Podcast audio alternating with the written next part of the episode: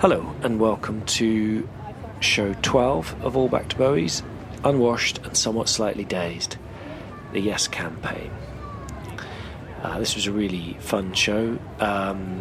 We were discussing the Yes Campaign, but it is definitely a pretty yes-y show. I think if you're ecumenically minded, this show's going to be a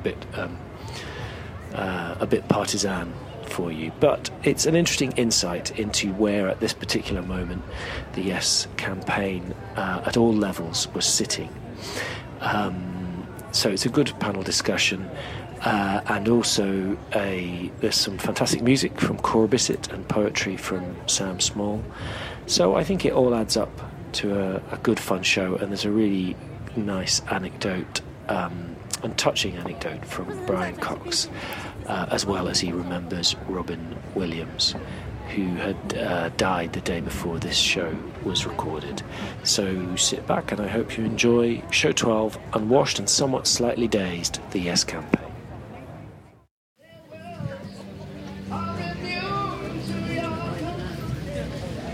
Hello, ladies and gentlemen, and welcome to All Back to Bowie's. My name's David Gregg, and I'm one of the All Back to Bowie's team. All Back to Bowie's started when, in March at the Brit Awards, David Bowie very kindly invited us to stay with him. If you remember, he said, "Scotland, stay with us." So we took him up on his invitation, and we went over, and he invited us to stay in his rooftop yurt. I don't know if you knew that. He often has guests, and you need a place to put them, so the yurt on the top of the Manhattan roof is where we are, and it's been very comfortable, it's been very good. He does, we're hopeful that, the idea was that we thought it would be great to give him a little bit of a sense of the debate that's going on in Scotland and how interesting some of it is. He does occasionally pop in, but usually the audience is so focused on what's going on the stage, you don't see, but he pops his head round the door. He's enjoyed it, and you never know, he might be our special guest in the last show. You have to keep coming to shows to find out, so keep booking your tickets. So, yes, here we are. Oh, the other thing, of course, is that when we did this, we'd only had the invitation to stay at David's, but recently we've been inundated with invitations to stay. 200 came in the post the other day. So, we'll be at Sir Bruce Forsyth's next week on his lawn. Has anybody been to All Back to Bowie's before? Ah, fantastic. Oh, you pretty things. You're driving Alistair Darling insane. So you'll know already that we have a few house rules, and the primary house rules are All Back to Bowie's. We don't really like binary questions. We find it's reductive, a binary question. And so we don't like to ask people if they're yes or no. People will tell us if they're yes or no, if they're interested, but we don't like to ask. And we like that of the audience as well, don't go around interrogating people about, where they stand. Except, of course, on the only important issue of the day. There's one issue that I think we do have to address. I think it's really important that people take a position on it. And that question is it Bowie or is it Bowie?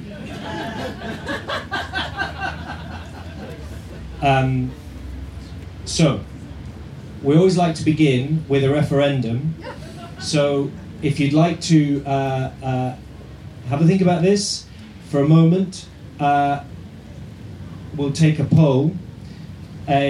So, do you agree that David Bowie is pronounced... No, do you agree that David Bowie is pronounced Bowie? If yes, put up your hand. Oh, good heavens. Okay, 1, 2, 3, 4, 5, 6, 7.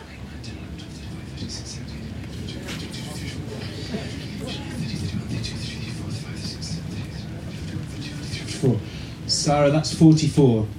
So, how are we? Is that a big lead currently for Bowie? I think. If you think it's Bowie, if you know it's Bowie, put your hand up.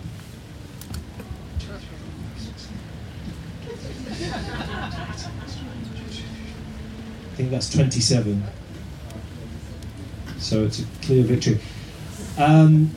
We have some other tasks, but to help us today, I've also got a co-host with me, Kirsten Innes. Come up.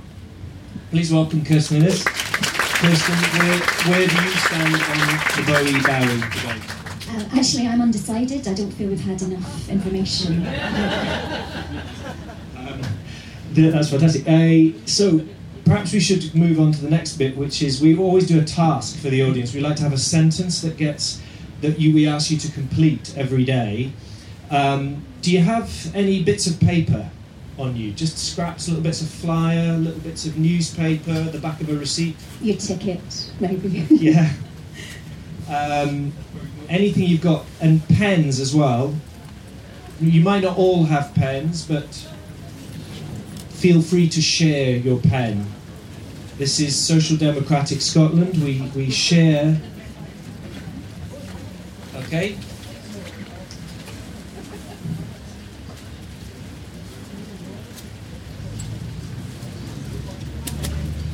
So while you're listening to the discussion today, what we'd really like you to just have a think about is completing the following sentence, which is, I want to say yes to. The reason we're looking at that is because today's discussion is Unwashed and Slightly Dazed, the Yes Campaign. The Yes Campaign. Every show has to have a Bowie title. Some of you nerds will recognise Unwashed and Somewhat Slightly Dazed. And we're looking at the Yes Campaign in all its forms, from the grassroots to the office, to the high-profile campaign. Mm-hmm. So just have a think about that, and have a think about that question. I want to say yes to, and perhaps you might hear something that'll inspire you along the end of the way. What we'll do is we'll collect all of these things towards the end. These are actually going into a book, David, aren't they? Or so a record. What we do is every day we have a different sentence. So we've had, for example, sentences we've had are Scotland is ... or we had Braveheart is ... and each time we collect the whole audience's response, and we. If there's time, we read them out at the end as a kind of crowdsourced poem, which is usually surprisingly good. So it's a chance to be creative, chance to be imaginative. But even if we don't get to read them out, we're going to keep all of them, and they're going to go to the referendum archive at the National Library of Scotland, along with the Bowie guest book. Mm-hmm. So yes, we'll just have a wee think about it, and we'll see what we can do. So do you want to... Yeah. Sure, well... Yeah. Okay, so I just was thinking on the way here that rather like an independent Scotland, All Back to Bowie's, we had a bit of a chaotic start, a little bit shaky. We weathered a few storms. Any of you who were here yesterday will know. Like an independent Scotland, we have our own currency. The Tommy Shepherd coin, this is what he pays us in. This is honestly true. This is what he pays us in. We can use these in the bar. So, and they're actually, it's made us pretty at ease about the currency question. We get free coffees on that one. It's fantastic. I think we're sorted. But also, like an independent Scotland, we immediately decided to vote ourselves a republic and elect Cora Bissett Queen. Please welcome to the stage our musical act today, the absolutely wonderful Cora Bissett.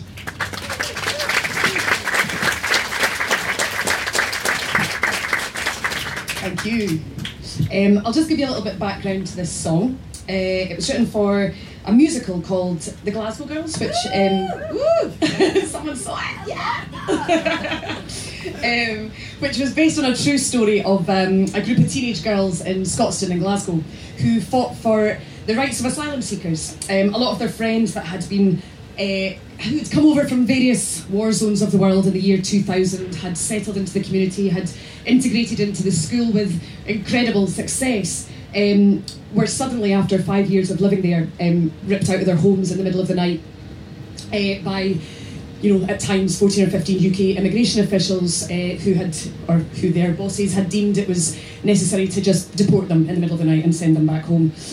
So a bunch of schoolgirls thought this wasn't fair and not right, and that these people had become such a part of their community and were more Scottish than they were anything else, that they fought for them to stay. And alarmingly, 7 teenage girls took on the UK immigration system and actually reversed the decision. They proved that the decision had been based on really kind of wobbly grounds.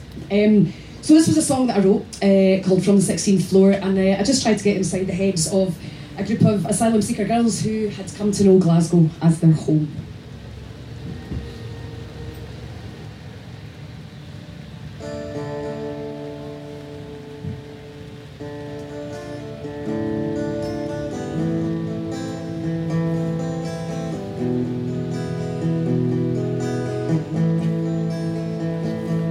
From the 16th floor, the river is flowing through the city, still sleeping.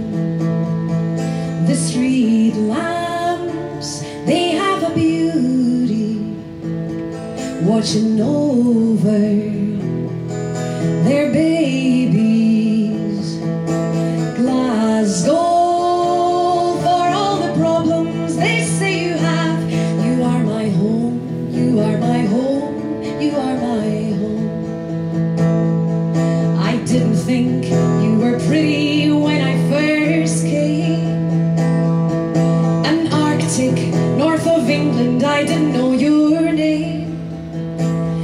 called you fat and violent and a hopeless drunk.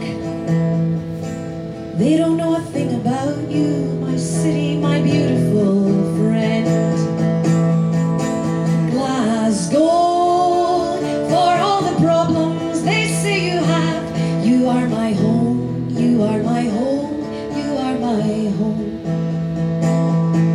At first I couldn't understand a word you said. Talk just like you and wouldn't want it any other way. You might be rough around the edges, you might get in scrapes, but when it comes to it, your heart's right in its place. You've a heart so big I feel it beating in my sleep. You've a way of laughing that cuts right through the stories better than any of them. You run right through me like a river, you run deep. Glasgow, for all the problems they say you have, you run through me like a river, you run deep. You run through me like a river.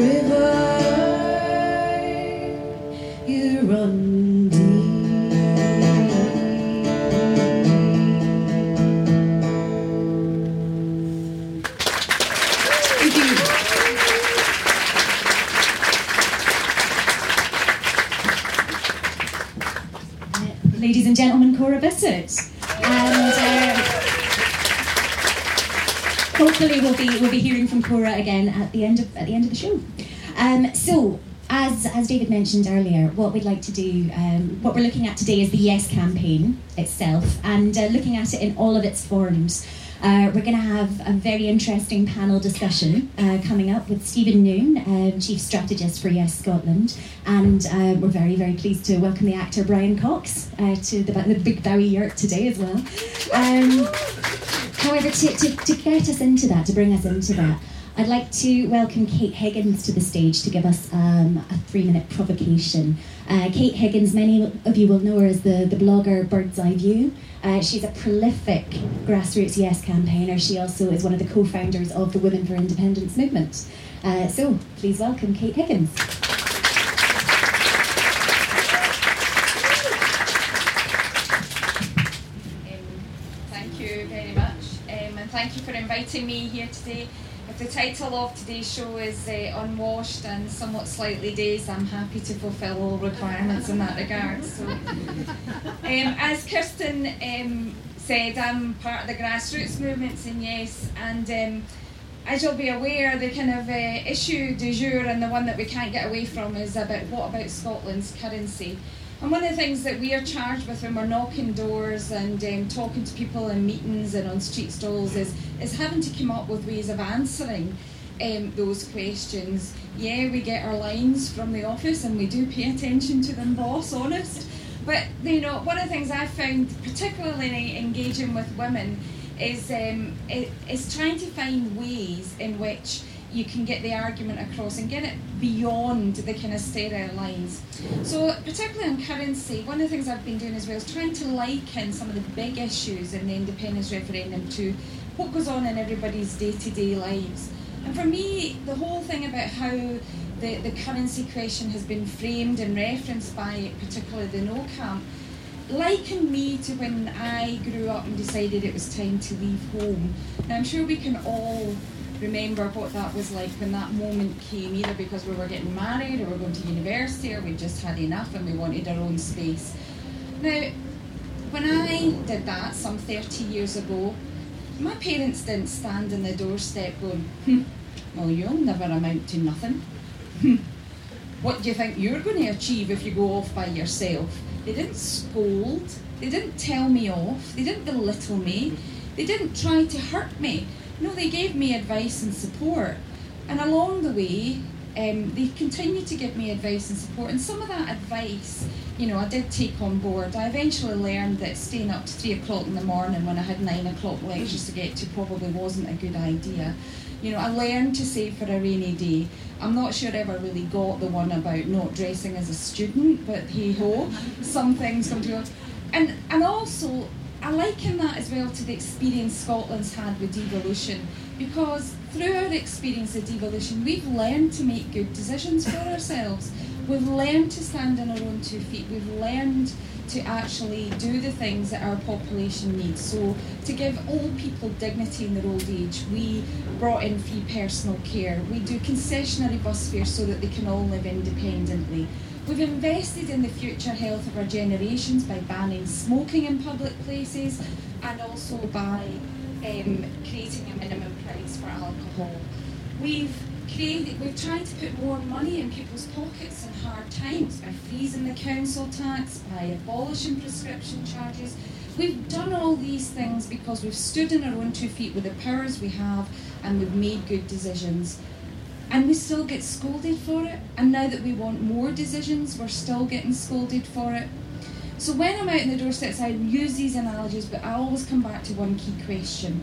And I ask people to think hard about the decision they're going to make, because it is a big decision. But it comes down to this.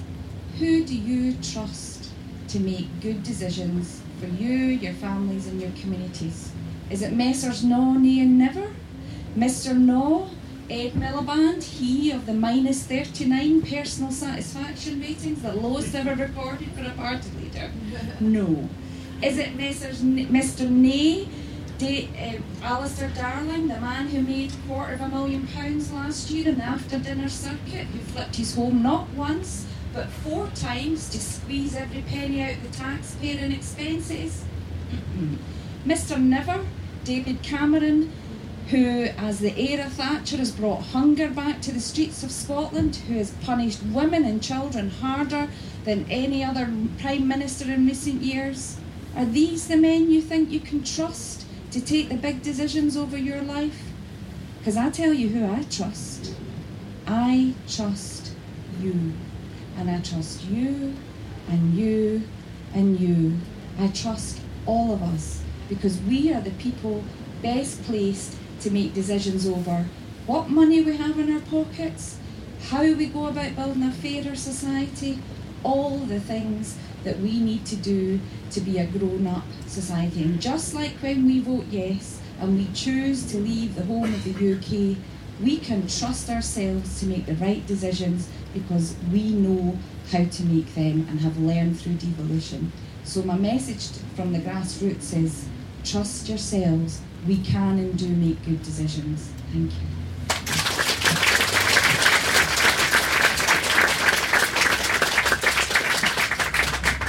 Thanks very much, Kate.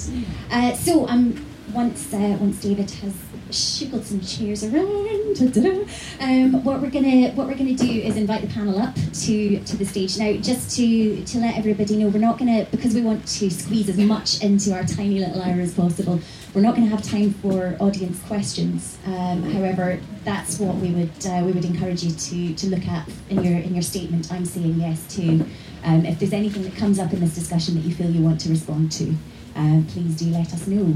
I'm going to be checking my phone periodically. It's not because I'm tweeting or anything. It's just to keep a wee eye on the time. So, without further ado, I'd like to bring our panel up now. Our panel today. Represent three kind of different strata of the Yes campaign to some official degree or other. So first of all, Stephen Noon, who is Yes Scotland's chief strategist.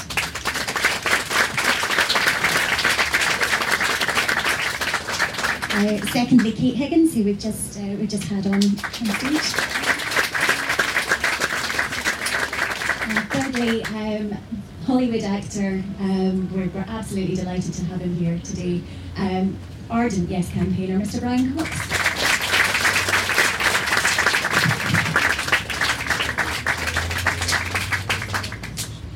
So I'd like to start off by asking Stephen and Brian to respond to Kate's provocation. There was there anything out of that you'd particularly like to discuss? So Stephen, you have the microphone if you'd like to go first. I find it very encouraging that the lines we pump out are actually being used. That's good to hear.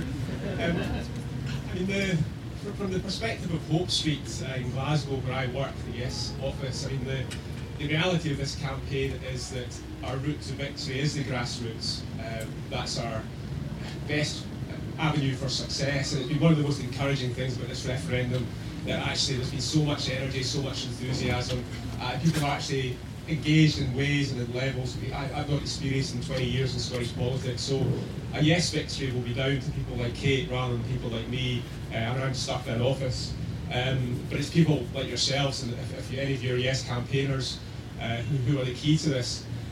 On the subject that Kate talked about, I think she's correct. I work in an office with people who read every single Scottish newspaper. They go home at night and probably struggle to sleep. It's a very rare group of people.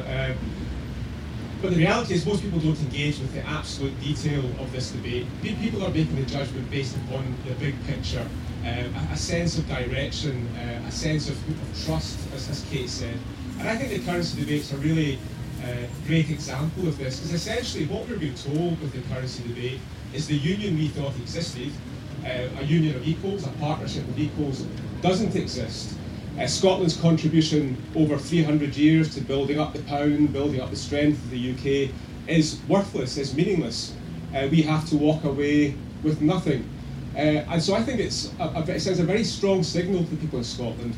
On one side we're getting the message, we love you and stay, and then on the next side we're getting the message, if you decide to vote yes, we will do what we can to destroy your economy. I just don't think that is there's a dissonance to that message which will damage the no campaign essentially. People will see and actually ask themselves, why do we want to be governed by people who are willing to destroy our economy and actually destroy large chunks of their own economy as well? Brian, was there anything in Kate's speech that you'd like to respond to? No, I just think it was perfect. I couldn't have agreed more on everything she said, I feel. And I'm sick of this whole notion of fear. And fear is just something that we really have to overcome, the fact that we are, I think Adam Smith said it, it's just the wrong way to create things is through fear. And fear get you nowhere. And I think a great example is the party of which I am a member, the Labour Party, and our erstwhile leader doing this thing of saying in the manifesto we will not allow Scotland to have the pound.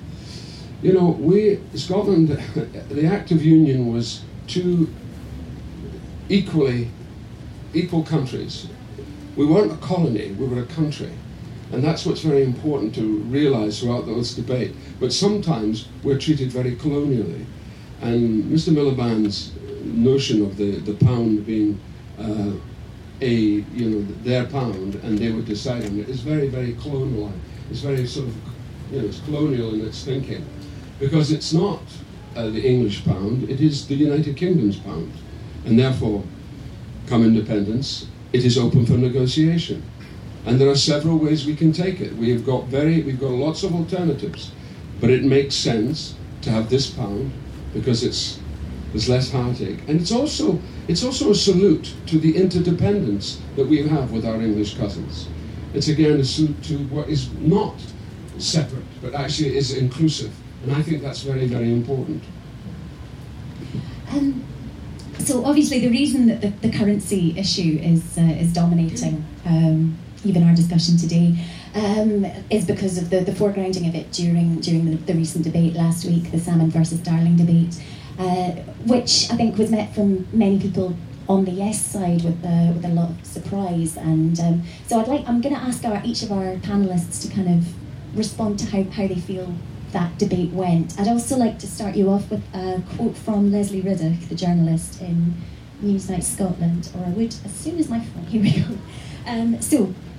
Now, bearing in mind when Lesley says the audience, I suspect she's referring to a yes literate audience who are already informed about the discussions.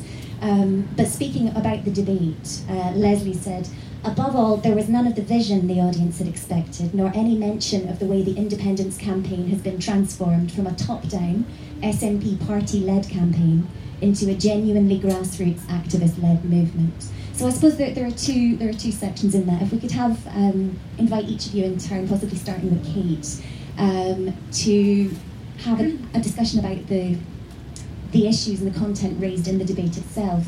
But also, I'd like you to respond to this idea that I saw a lot on Twitter after the debate that people felt that this discussion has moved on from the idea of two politicians in suits in a TV studio shouting issues at each other, and I'd just like to hear all of your individual views on that. So, if you'd like to, I think we can't have our cake and eat it. We can't demand leadership in a campaign and then say, oh well, actually we're in our anarchy reigns and we're all left to our own devices. I mean, Alex Salmond is the elected First Minister of Scotland. He supports independence the same as we three do. He has a right to be heard, frankly, in this debate the same as the rest of us do. And there is a place for leadership debates, but I do take the wider point about I'm not sure how far it actually takes us in terms of the kind of conversations that I'm involved in at grassroots on people's doors and in particularly engaging with women.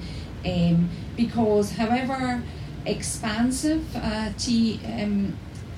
TV host wants to be on it, it will always narrow down into some issues, and I think that's what we found on Tuesday night. And I think what's really, really difficult, and this is everywhere in the media, that it's really hard for us on the yes side to get any media coverage of the positive story we want to tell about the big issues that are going on, the good chats that are happening out there with people, because people are so interested and so engaged in this and they want more information. And it comes down to really, really narrow points. And that's exactly where no wants it. They want it on narrow points, exactly as Brian says about fear and cowing us and making us think that this is far too hard and not being able to, we couldn't possibly manage all the detail. And the debate was almost a wee bit of a microcosm of that. So on one level it was a disappointment. And I did blog on it that I kind of, with a lot of people in the yes camp, we went to bed a bit discomfited, thinking, oh my God, what was all that about? But actually, I woke up in the morning and I kind of reminded myself of what I learned from 2011, which was never to misjudge Alex Salmond and where he knows how to take a campaign. And I did I watched the whole debate in the morning again with fresh eyes. I looked at the poll and I thought, more women thought he won it, more undecideds thought he won it. They're the key target groups, he knows what he's doing. I just need to get on and chop some more doors. We did some analysis of the social media during the debate, and what was interesting was the subjects were the undecideds who were watching the debate engaged most was when it was talking about things like the economic issues, social justice issues, what a yes vote would mean for people in terms of their own personal well-being, their own personal outcome. the area where the partisans engaged most vociferously was around issues like currency. So the peaks where the social media exploded around the currency issue were the yes and no people basically firing lines at each other, whereas the undecideds seemed to be engaging at different parts of the debate. And so that, alongside, as Kate said, the fact that the snap poll suggested that yes had actually had a slight increase of support during the course of the debate, and undecideds thought the First Minister had won, were all encouraging. But the reality is that the whole strategy of the Yes campaign is based not around politicians having debates with each other. It's actually about conversations on the doorstep. It's about a social campaign. It's people speaking to their family, to their friends, making the case for independence in a very personal way. And so while these set-piece events are important, much, much more important is the conversations that people like you will have over the next 5 weeks with people who are wavering, people who are soft-nosed or undecided. And so the case that you make on the doorstep, or the case that you make with your family and friends, is far more powerful than any case that any politician, frankly, can make in a television studio. I couldn't agree more with what Stephen's just said. I found that yesterday. I was in Dundee doing a bit of campaigning, and it was incredibly moving, quite honestly, to see people come up to me and seek me out and talk to me about the issues and what was going on, and you know, and seek reassurance in some way. And I, you know, the thing that really annoyed me about Alistair Darling in that debate was his castigation of blind faith and the notion of faith. Well, it's always an act of faith. It's always going to be an act of faith. When you walk into that booth and you put that your cross on that piece of paper, that is an act of faith. And it can be, in some cases, an act of blind faith. And there is nothing wrong with that. And that's where he gets it totally wrong. And that was what was coming across from the people of Dundee yesterday. They had faith. They just said, will it be all right? I said, if you think it'll be all right, it'll be all right. You go for it. That's great. The other thing that happened, and interestingly enough, and again, this comes back to the media and the media's reporting. I was with my son. Now, my son is English educated, English brought up. He actually went to an English public school. He sat there, and then he immediately watched the programme afterwards, the STV examination. And he said, Dad, this is not what I've just seen. This has got nothing to do with the programme I've just seen. I've just seen a debate where it was pretty even, Stephen, in one way, but there was no clear outright winner, except in terms of, you know, in terms of vision, clearly Salmond was the winner. He said, but to report it in this way, it just seemed to me kind of extraordinarily biased. And then he said, have they decided already? Have they made that decision that this is how this programme is going to go? And I think we're hostage to that all the time, quite frankly. Stephen, do you like to? You look like you'd like to react to that, or no? No. Sure. Well, I'd actually like each of our panelists to discuss what the Yes campaign kind of means to them. Stephen, obviously, it's your every waking, breathing movement just now. But just you know, what's interesting about this panel is the diversity of viewpoints that they can give on active campaigning for Yes.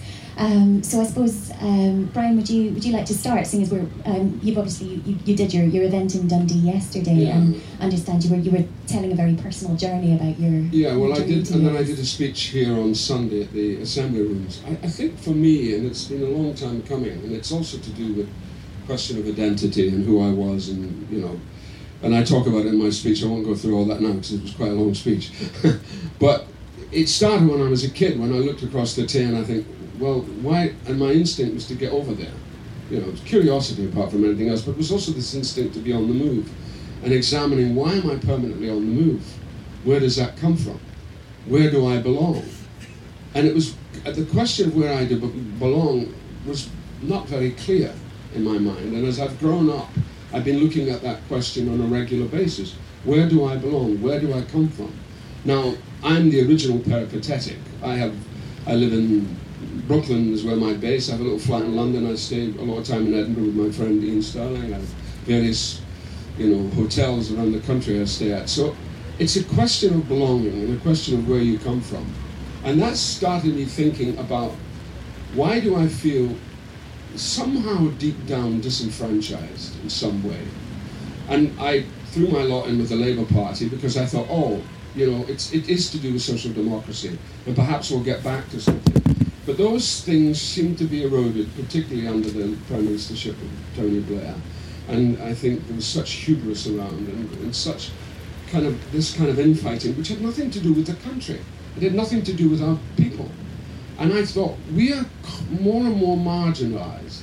And the national news never seemed to reflect the news. Every time I came to Scotland, I kept hearing stories.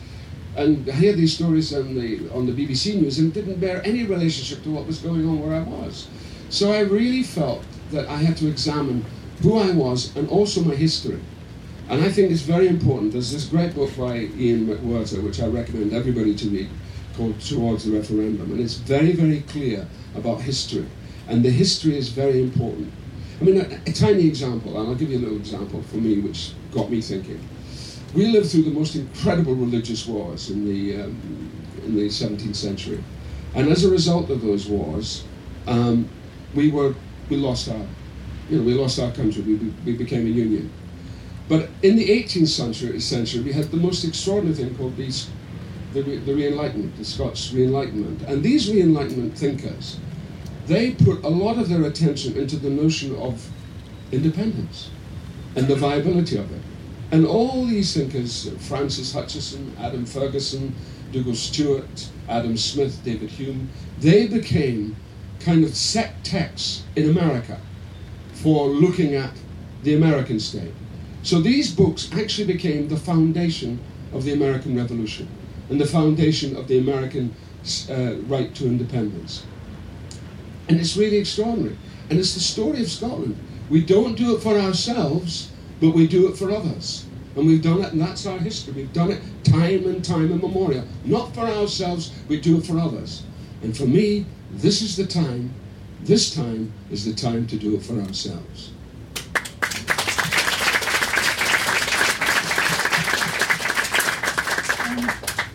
Kate, you are one of the co-founders of Women for Independence, which is a grassroots campaign kind of set up, not apart from the official Yes Scotland campaign, but just within communities, within groups. Could you give us a bit of your perspective on the Yes campaign as you see it? Yeah, Women for Independence was an inspired idea of Carolyn Leakey's that was kind of formulated over a convivial meal of gathering of women. And we are apart from Yes Scotland, and we made that decision quite deliberately because we wanted it to be by women for women and controlled by women, because we wanted to create the space to listen and engage with women. And the listening to women has been really, really important. And actually, that has been the absolute privilege of being involved with this movement, and indeed out in the doors and elsewhere, is the privilege of being invited to hear people's views and concerns. I've never known, I've been a political activist for a long, long time. I've never known anything like this. I mean, literally, some people open the door and go, "Oh my God, you're here at last. Right, okay, wait till I get my questions." Okay. And you're like, wow. You do get doors slammed in your face. And but even that makes you think about, what is it that they really don't want to engage with this? What is it that they're so scared of that they just slam the door on you? But so it's a privilege. And the key thing for women as well is, one of the things I've learned as well when talking to people trying to make up their minds is, do not talk at them. You have to pose questions and just stand back and wait, and they will eventually start talking, and out come the fears. They're all bottled up inside because that's how they've been. And once they start articulating, it's like anything, once you get it out there, it's not so scary anymore. And the other thing they do is they start talking themselves into why they should be voting yes, not about being talked to. And that is a privilege to be part of that. And one of the other things that's really stuck with me as well is just getting an insight into people's lives. And at a very small vignette, I was down in some pensioners' housing, and nearly all of them invited me in, one because they can't stand at the door too long yapping, because they've all got kind of sore legs and things, but they are lonely. I might have been the only visitor they had all day. And come in, sit yourself down, and you get to hear about their lives, and they show you their photographs, and some of them, share a bit about the pride in their grandchildren and stuff. And why are you here anyway, hen? So eventually we get round to it. And they're all instinctively voting no, but again, when you give them the space to talk, they talk themselves into why they should be voting yes. And you know, to me, that is the key of the grassroots movement. It's given an insight and a privilege to engage with people on this huge question that they have to make a choice for themselves. But it also shows you where we need to change. I don't want old people being lonely and inviting strangers across their door so they can have a chat with them. I want us to live in vibrant communities in a fairer, just society. And these snapshots show up to me where we need to make the change. And one final thing, my absolute highlight of the campaign was being hit upon by an 82-year-old. So it was a bit dapper. He had a wee waistcoat and a kerchief. And he said to me, you know, if I was up for it, there might be a vote in it. But when I politely declined and took this tale back to the rest of the team at lunchtime, they have told me that if it's a no vote by one, it's because I wouldn't take one for the team. So there you go.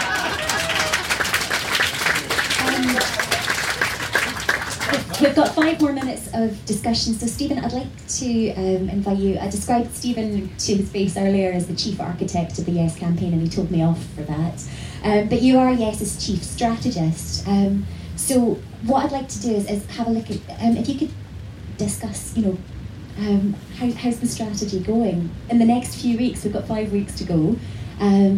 Where do you see the official Yes strategy going, and how's that working out? I mean, the strategy is very simple. I mean, 3 elements to it. One is the more people who are talking about yes, the better. The more voices there are for yes of different types. So it's, you know, Women for Independence, Radical Independence Convention, Business for Scotland, all these groups speaking with a slightly different voice, slightly different accent, slightly different emphasis is the best way to present the yes case. The second part is essentially also the tone of the campaign. We are optimistic, forward-looking, hopeful. I mean, I love going to my job in the morning because I'm deciding how can I boost the confidence of the people of Scotland today, how can I express the opportunity for Scotland today, and I would hate to be going to the office and thinking how can I frighten people today, how can I undermine people, how can I sow uncertainty. And then the third element is essentially, the polls have yes and no, the binary choice, but when you actually dig deep into where people are, we ask the question on a 1 to 10 scale as well, so 1 being completely against, 10 being completely for. And so there are people who are currently 5, 6, sometimes even 7 on the scale who describe themselves as no voters.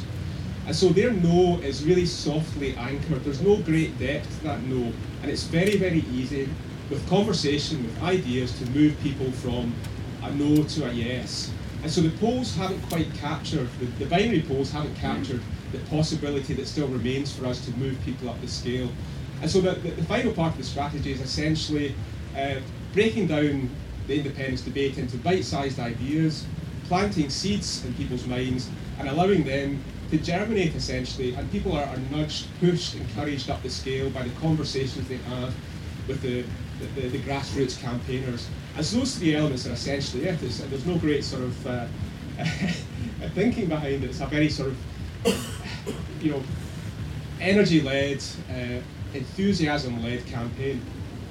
Very quickly, because I ask each of our panelists to give us an idea of what they see as the chief challenges for the Yes campaign in the next couple of weeks, in the next few weeks. Brian, would you like to? Yeah. I think it's to empower people in their confidence, to realise that there is no need for fear. There's every need to realise that they can do it, they can go for it. And it is at grassroots level, and it's not about, I think Stephen's absolutely right, it's not about television debates, it's about getting out there among the people. And actually I had this yesterday in Dundee when a guy came up to me, an older man came up to me, and he was very nervous, and he came up and said, I don't know what to do. And I said, I just had to say to him, it'll be okay. I said, it'll be okay. How you vote, it'll be okay. And he was relieved. Because that's the trouble. People live in fear, and they know that. And that's what they fan. And we have to empower them to say, don't be afraid. You go for it. Kate, any final thoughts? Yeah, I would absolutely echo that. I think that is the challenge, to kind of encourage people to see through what is being done to them and to listen to their hearts and their minds and to trust their own instincts. On a quite personal level, I suppose it's how do you fit it all in? You know, we've got so many undecideds that we have to, who are there on the scale, and whenever we get to them, they are moving up on the scale. And they're actually, they've moved up by themselves a lot of the time. It's just about, so how do I get to them all? How do we make sure we've engaged with as many women as possible? And will my son get to school in time tomorrow and for the next few days as well? Because sometimes it's easy to forget that you've got a life out there as well, aside from all the campaigning. I think that's the challenge. And those of us who are engaged in thinking about polling day to get out the vote, we, you know, that's going to be a challenge as well. Because I don't think...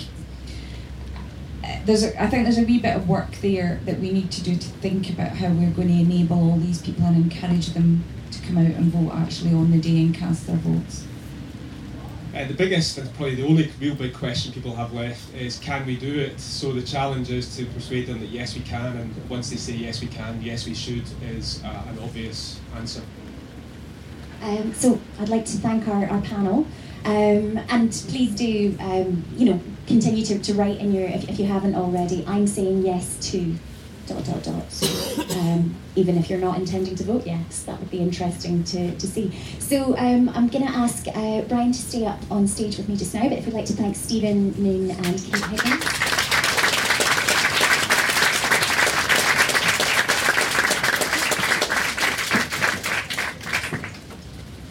That's fine. So usually at this point in All Back to Bowie's, we have a letter from. Given the very sad news earlier today, Brian is going to deliver us a particular letter from Hollywood via the Highlands, I think. So, Mr. Brian Cox. I just want to draw a little bit of attention to the passing of Robin Williams, who was, I knew, not well, but I knew him. He was an extraordinary man. He was a very, very gentle man. He was a very... very wise man in many ways, and I think actually we were talking about loneliness today, and I think that for all Robin's success, he was an incredibly lonely person, incredibly lonely. And his talent came really from this loneliness that he had. When he went off on a riff, it was astonishing. And the thing I want to tell you about was I was at Billy Connolly's 60th birthday party, which was taking place at Billy's home up in Candor Craig, and the great Jimmy Reid was there, and they were doing this various testimonies to Billy for his birthday, and the great Jimmy Reid got up and started to do the address to the haggis, but he made the mistake of translating the address to the haggis for the English audience as he was going on, which meant that the address of the haggis was getting longer and longer and longer and longer and longer. And Pamela Stevenson kind of started to panic about the evening, and Robin, he was just sitting alone from me, he was just sitting there very quietly, because he was just a very unassuming guy, very shy guy, so he was sitting there like this, and Pamela kind of leaned over and I couldn't forget what they were saying, but he just went, okay. And he got up, and he went up to where the main table was, and he started this riff on the great Scotstoun beast, the haggis. And he went on for, I think it must have been 20 minutes, and he had the audience in absolute fits. I mean, my jaw was sore, and my daughter was there, my son was there. We couldn't believe it. We just couldn't believe that this man transformed this, took this one theme and made this extraordinary, went everywhere with it. And the audience were in fits, and my jaw was aching at the end, because I was aching at the sort of the awe. I was absolutely in awe of him. I mean, I was going, like that. And he came back, and he walked past me, and I turned to him and I said, how do you do that? And he looked at me and he said, fear. And I said, you must have a lot of fear. And he went, That was Robin Williams.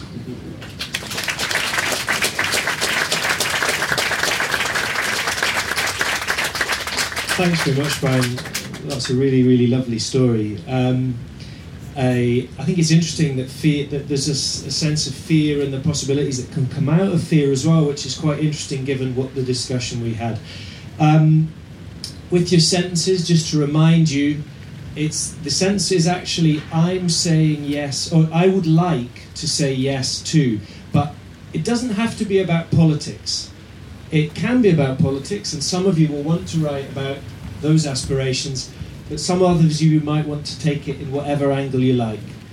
And one of the things I really like to think about is the archivists in the National Library of Scotland in 200 years' time poring over these wee bus tickets and receipts, and probably being just as interested in the price on the back of the receipt as they are in the sentence. So yeah, have a wee think about that.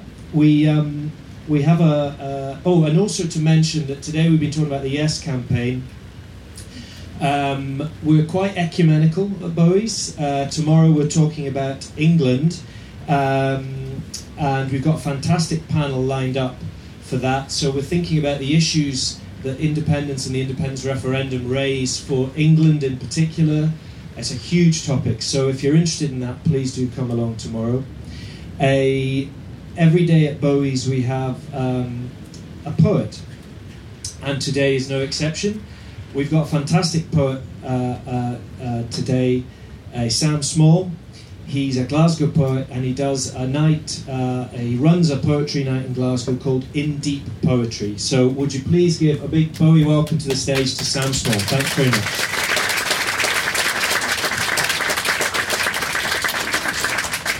It's nice to see things going so well. We've came so far, done so much. We might have some problems to address, some serious shit to deal with, but we're getting there. We're making a difference. With charity, hard work and a genuine, sincere kindness, we can do this. This is the beginning of the improvement.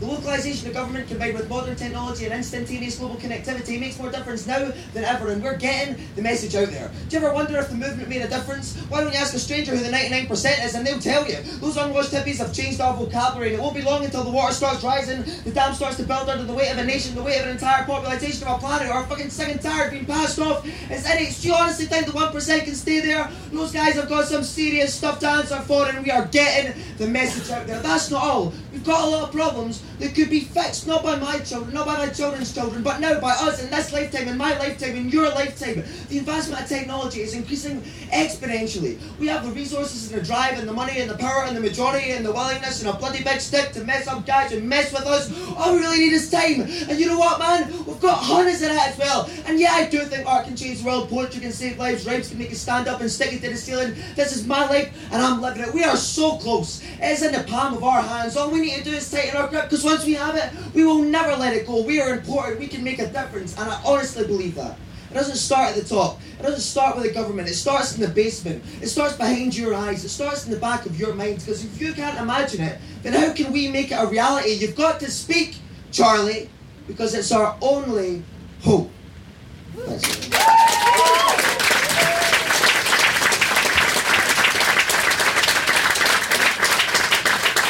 Thanks very much. That was great. That was really brilliant. Thank you, Sam. You can see more of Sam and other poets at In Deep Poetry in Glasgow. So, how have you been getting on with the sentences? All right with your homework? Good. What we have now, I'm going to bring out the ceremonial Bibbity Bobbity hat. So it's not many Bowie fans in today, is there? I can tell. The Bibbity Bobbity hat is where we will put all the sentences. So Kirsten's going to come round, and also I think maybe Sarah, if you will help, and we'll collect the sentences, and we'll see if we can do our crowdsourced poem. So if you remember, the line was, I want to say yes to. And just while we're talking about that, I'll alert you to some other interesting Bowie discussions we're doing. So let me see, we're talking about England and an independent Scotland tomorrow. On Thursday, I think I'm right in saying on Thursday we're discussing Ireland. We've got a fantastic lineup for that. Some of you will know the journalist Peter Gagan. We've also got the singer. I'm almost wanting to hold it back. She's so good that I want to keep it as a secret. But we've got Camille O'Sullivan, who's good. Yeah, that's the right reaction. So that's one worth coming down to. On Friday we have Lesley Riddoch. She's going to, some Riddochians in the audience. She's going to talk about her book Blossom. So there's a lot of stuff coming up. And of course always bands, different mix of bands and poets as well. And if I could also give a plug, if you like this sort of format, you might like the National Collective Presents, which is going on at the Storytelling Centre every night at I think it's 9 o'clock on the throughout the Fringe, the weekends, Thursdays, Fridays, and Saturdays. They've had a fantastic lineup so far. They've had everybody from Janice Galloway, Jenny Lindsay, the poet. There's always some music as well. That's a really exciting event to go into, the ever-reliable National Collective. So the Bibbidi Bobbidi Hat is about to speak. We'll try to, Kirsten and we are going to, I think, we'll try as best we can. So if Sarah passes it to me and I'll pass it to you, we'll do one in 2 to 10. So, you start. I want to say yes to potential. I want to say yes to an independent Scotland. I want to say yes to chips, cheese and gravy at the end of each day. I want to say yes to a fairer society. I want to say yes to coming home to the United Kingdom or Great Britain. I've only heard emotional debate today, so that's my emotion. I want to say yes to hope and faith and self-belief and optimism. I want to say yes to Enlightenment 2.0. I want to say yes to yurts, free coffees. Yurts is good, we like that. Free coffees, more discussion, confidence. I want to say yes to a more confident, ambitious Scotland. I want to say yes for jobs for my kids, work in Wishaw, making our own decisions. I want to say yes to some beautiful handwriting. I want to say yes to a socially independent Scotland. I want to say yes to life. I want to say yes to flat packing. I want to say yes to independence for Yorkshire, Cornwall, Wales, Rutland. England is London. I want to say yes to a 4-day week, me too. I want to say yes to more freeloading politicians in an already over-governed country. Not. I want to say yes to changes. I want to say yes to self-confidence, ambition and equality. I want to say yes to, this actually just says perfectly formed, clever and rich. Here we go. Okay, well this is maybe a good one to end our crowdsourced poem on. I want to say yes to fucking up events with a big metaphorical stick.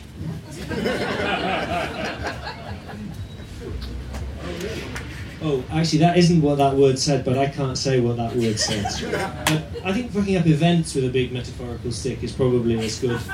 Oh, well, here's a last one. This is a very appropriate. I want to say yes to a Tunnock's tea cake. So there we go. So give yourselves a round of applause. So all of that is fodder for the future. I think just remains to say thank you very, very much to all of our guests today, to Brian Cox, to Kate Higgins and Stephen Noon, to Sam Small, our poet, and I think if you could give a big welcome back to the stage to the absolutely wonderful Cora Bissett.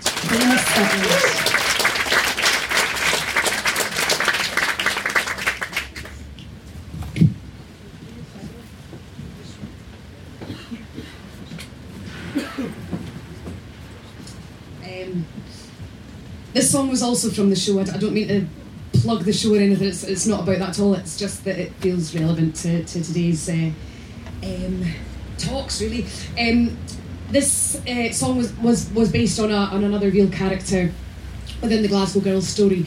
As their campaign took hold to protect a lot of the asylum seekers who were living in their communities, it wasn't just the teenage girls that were getting involved, it was the wider community.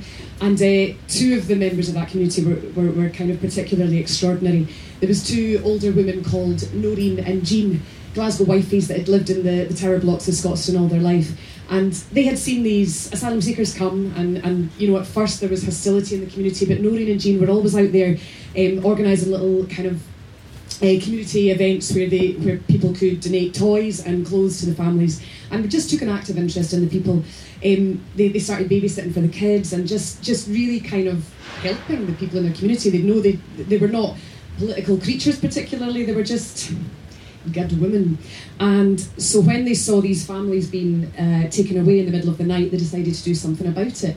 And so what they did was make a register of all the families who were living in the various blocks and took their phone numbers, and they set their alarms for 4 o'clock every morning and come down from their high-rise block and just stay in the forecourt of the flats and wait to see if any immigration vans would come. Of course, there was no guarantee, because the whole point is that at dawn raids, you're not warned, you're not told about it. So there'd be many months would pass where it might not happen, or weeks perhaps. But when they did see a van coming, and it would always be silent, they would text all their friends, who would then they'd have a kind of domino effect, who'd text others. And as the immigration officials from London were coming up the lifts, all these asylum seeker families were skittering down the back stairs into the community centre where Noreen and Jean were with cups of tea and blankets, and the might of the immigration system didn't work this out. So when they arrived at these families' doors, if the families weren't actually there, they couldn't do that removal, they couldn't do anything, they'd have to go and process the entire thing. And so they were effectively saving the lives of a lot of their families, of these families whom they deemed their friends. They couldn't see a fairness in children who'd lived more of their life here than anywhere else, being sent back to Congo or wherever they'd come from, to an absolute uncertain future. So this song was written for Noreen, and it's called "It's Noah Wayne's Choice."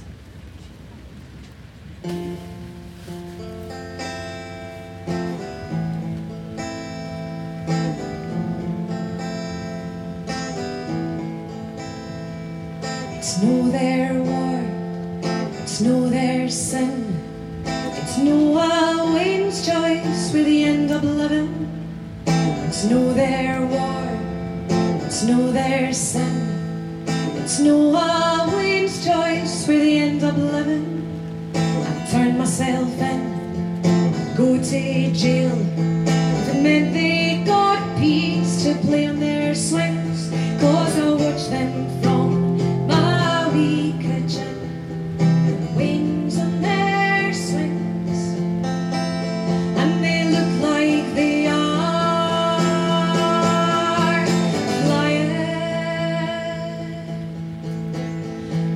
Feel like they are flying. All your lines, all your borders, you don't see the bonds that form us. You don't see a wee haunted face. For the first time, finding laughter, you don't hear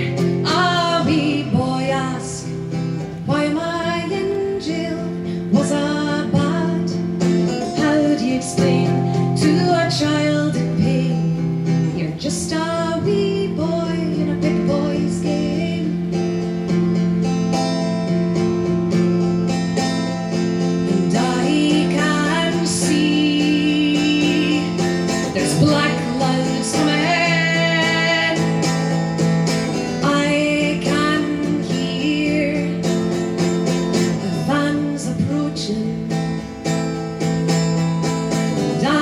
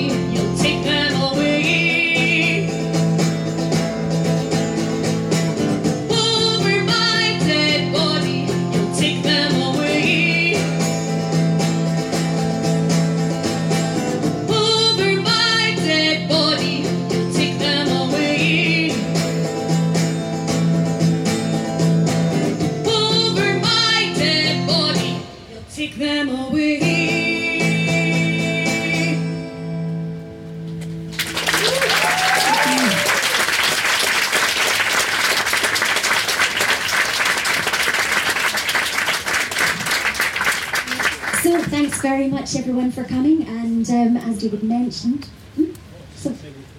yeah, we will continue the discussion out in the rain underneath the awnings if anybody's interested in having a conversation. As David mentioned, tomorrow we're looking at England. I believe the novelist Rod Glass is giving us a provocation, and there'll be a really interesting informed panel and the usual mix of poetry, music, chat and crowdsourced poetry. So please, we'll see you all tomorrow for another Back to Bowie's in the Big Bowie Year.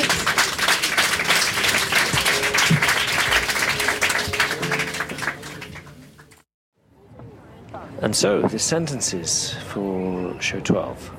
The sentence was, I want to say yes to. I want to say yes to a greater appreciation of the views of others. I want to say yes to a more confident, ambitious Scotland. I want to say yes to a 4-day week. I want to say yes to changes. I want to say yes to a Tunnock's tea cake. I want to say yes to fucking up cunts with a big metaphorical stick. I want to say yes to joining the worldwide community as an equal. I want to say yes to independence, to self-confidence, to ambition and to equality. I want to say yes to equality with other nations. I want to say yes to an independent Scotland. I want to say yes to a fairer Scottish society. I want to say yes to Scotland. We deserve it. I want to say yes to Enlightenment 2.0. I want to say yes to hope and faith and self-belief and optimism and belief that we can actually create a fair and just and equal country. I want to say yes to more freeloading politicians in an already overgoverned country. Not. I want to say yes to yurts, free coffee, more discussion, confidence, no fear, empowerment, privilege, instinct. I want to say yes to us making the decision, jobs for my kids, work in Wishaw, making our own decisions on Trident, wars and what's for tea. I want to say yes to life. I want to say yes to independence, to Yorkshire, Cornwall, Wales, Rutland. England is London. I want to say yes to being a good listener. I want to say yes to Kate's 82-year-old man. I'd take one for the team. I want to say yes to making our own decisions, not in Westminster. I want to say yes to a fairer, more just Scotland that the population is proud of, a more socially just and confident Scotland. I want to say yes to potential. I want to say yes to a socially enlightened Scotland. I want to say yes to chips, cheese and gravy at the end of every day. I would say yes to a compassionate policy towards asylum seekers in a new and independent Scotland.